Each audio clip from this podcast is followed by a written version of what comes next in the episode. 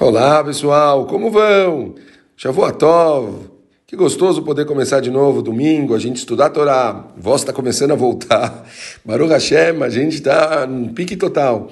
Galera, a gente continua estudando o nosso livro do Rav Eliezer Papo, Baruch Hashem Peleuetz, e a gente está na letra Tzadik. A palavra de hoje que a gente vai estudar é Tzipui. Tzipui, a tradução é expectativa.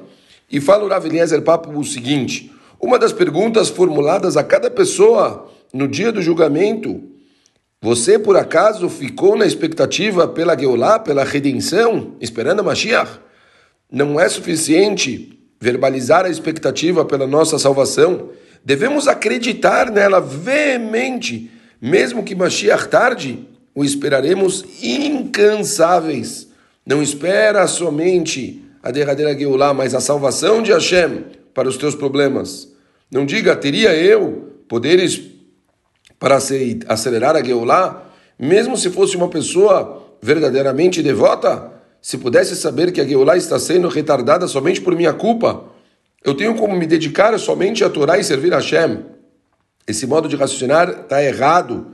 O Zohar ele explica que cada mitzvah ilumina as asas da presença divina e faz acender, enquanto cada pecado a torna mais pesada e faz descer as impurezas ao mundo. Assim, mesmo o arrependimento de um só Yehudi tem o poder de apressar a Geulah.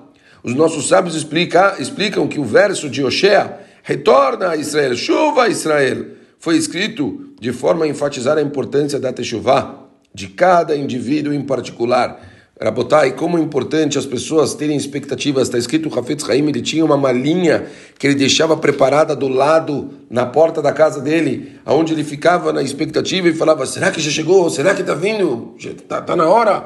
Porque, obviamente, a grande lição é que a gente deveria sim se acostumar a esperar, devíamos ficar em expectativa, a gente devia estar ansiosos, a gente realmente devia estar pensando em fazer coisas melhores para conseguir trazer mais rápido a Geulah, trazer Mashiach.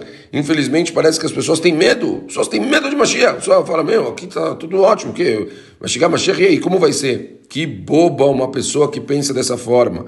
Que bobo uma pessoa que não entende que quando o Mashiach chegar os problemas estão resolvidos, as pessoas vão Bezerrat Hashem Barak só ter coisas boas, vão estar conectadas com o Kadosh Baruch do jeito mais pleno possível. Vai acabar a maldade do mundo. Pessoas vão, vão parar de sofrer, pessoas vão ter somente coisas boas. A gente pode estar eh, não querendo que uma coisa dessas aconteça. Que egoísmo uma pessoa pensar desse jeito. De jeito nenhum. A gente tem que estar pensando o dia todo, sem realmente falando, putz, será que eu tenho mais alguma coisa que eu posso fazer? Será que eu posso tentar melhorar alguma coisa? E com isso, Bezerrat Hashem, cada um de nós, se a gente se esforçar, se a gente tentar cada, fazer uma coisinha, mesmo que pequena, quanta diferença pode fazer para a gente aproximar os dias de Mashiach?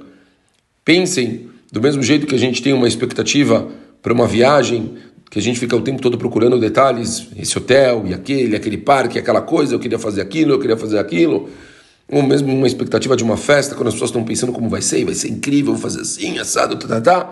A gente deveria pensar a mesma coisa para vir a Geulah a gente vai pensar que como vai ser, imagina o Beit HaMikdash descendo, imagina a gente ter contato com Avraham vindo, imagina tantas coisas boas que a gente vai conseguir trazer para o mundo, vai acabar as guerras, vai acabar a maldade, vai acabar a pobreza.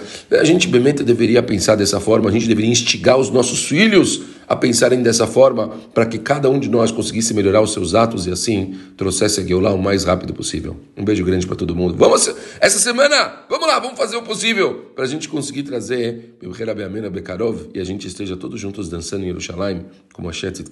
Amém. Boa semana para todo mundo. Shavuot